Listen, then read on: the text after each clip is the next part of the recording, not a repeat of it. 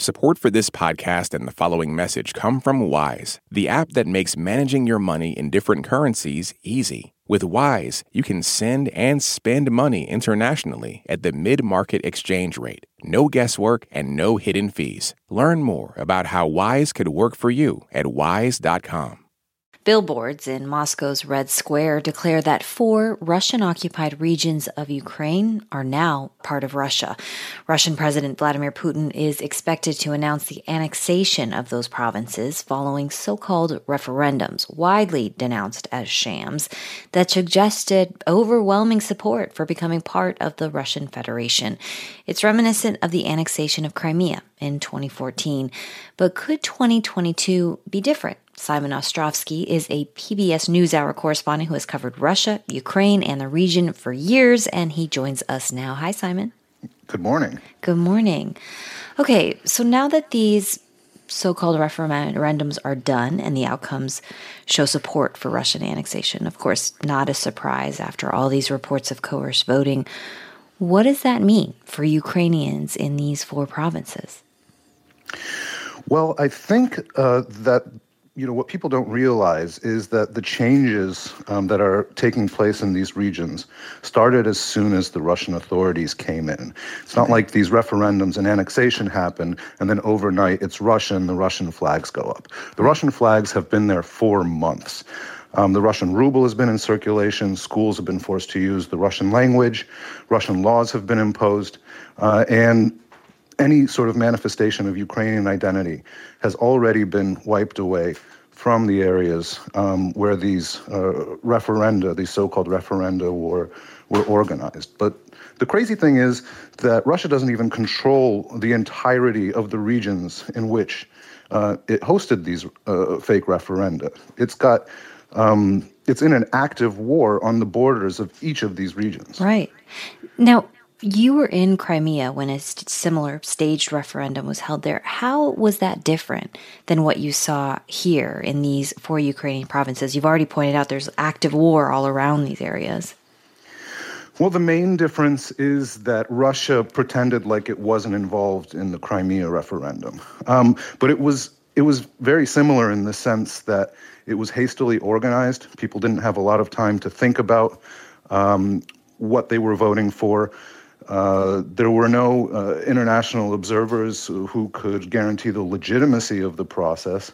And around the same time, um, the Scottish independence referendum was happening in, in, the UK. People over there had over a year to ponder what the consequences of, you know, changing sovereignty in their region would would mean and what that would yeah. look like. People had literal weeks in Crimea. And the other thing that you got to remember is that when Russia comes into power in a region, uh, that means that people who don't support it live in fear.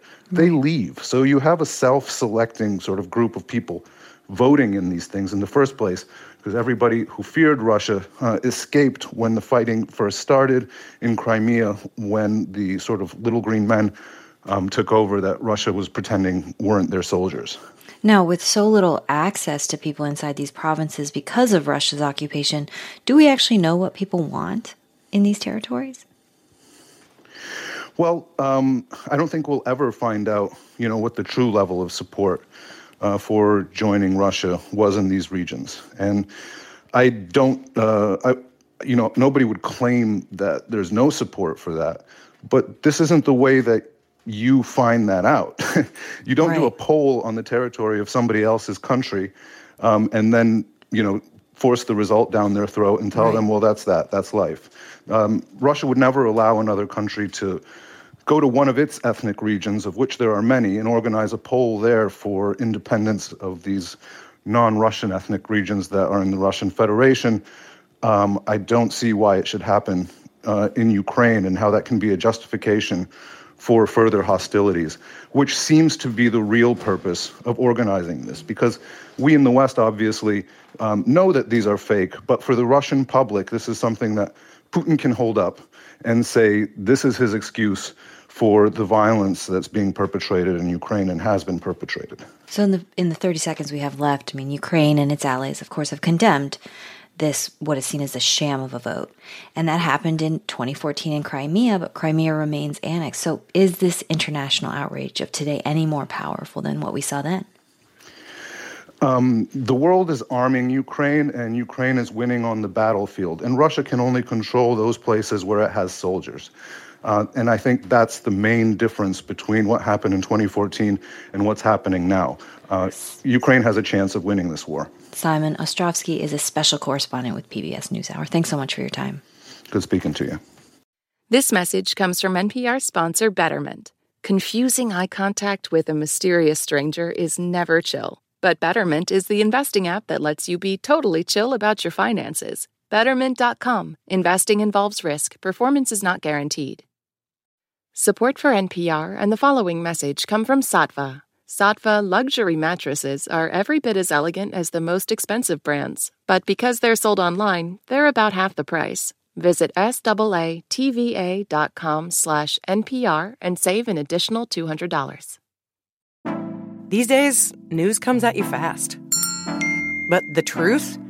Getting there takes time. There's something that hasn't been disclosed yet. Embedded is a podcast that takes the time to look beyond the headlines. How how did this happen? How did we get here? With original documentary storytelling. Listen to NPR's Embedded wherever you get your podcasts.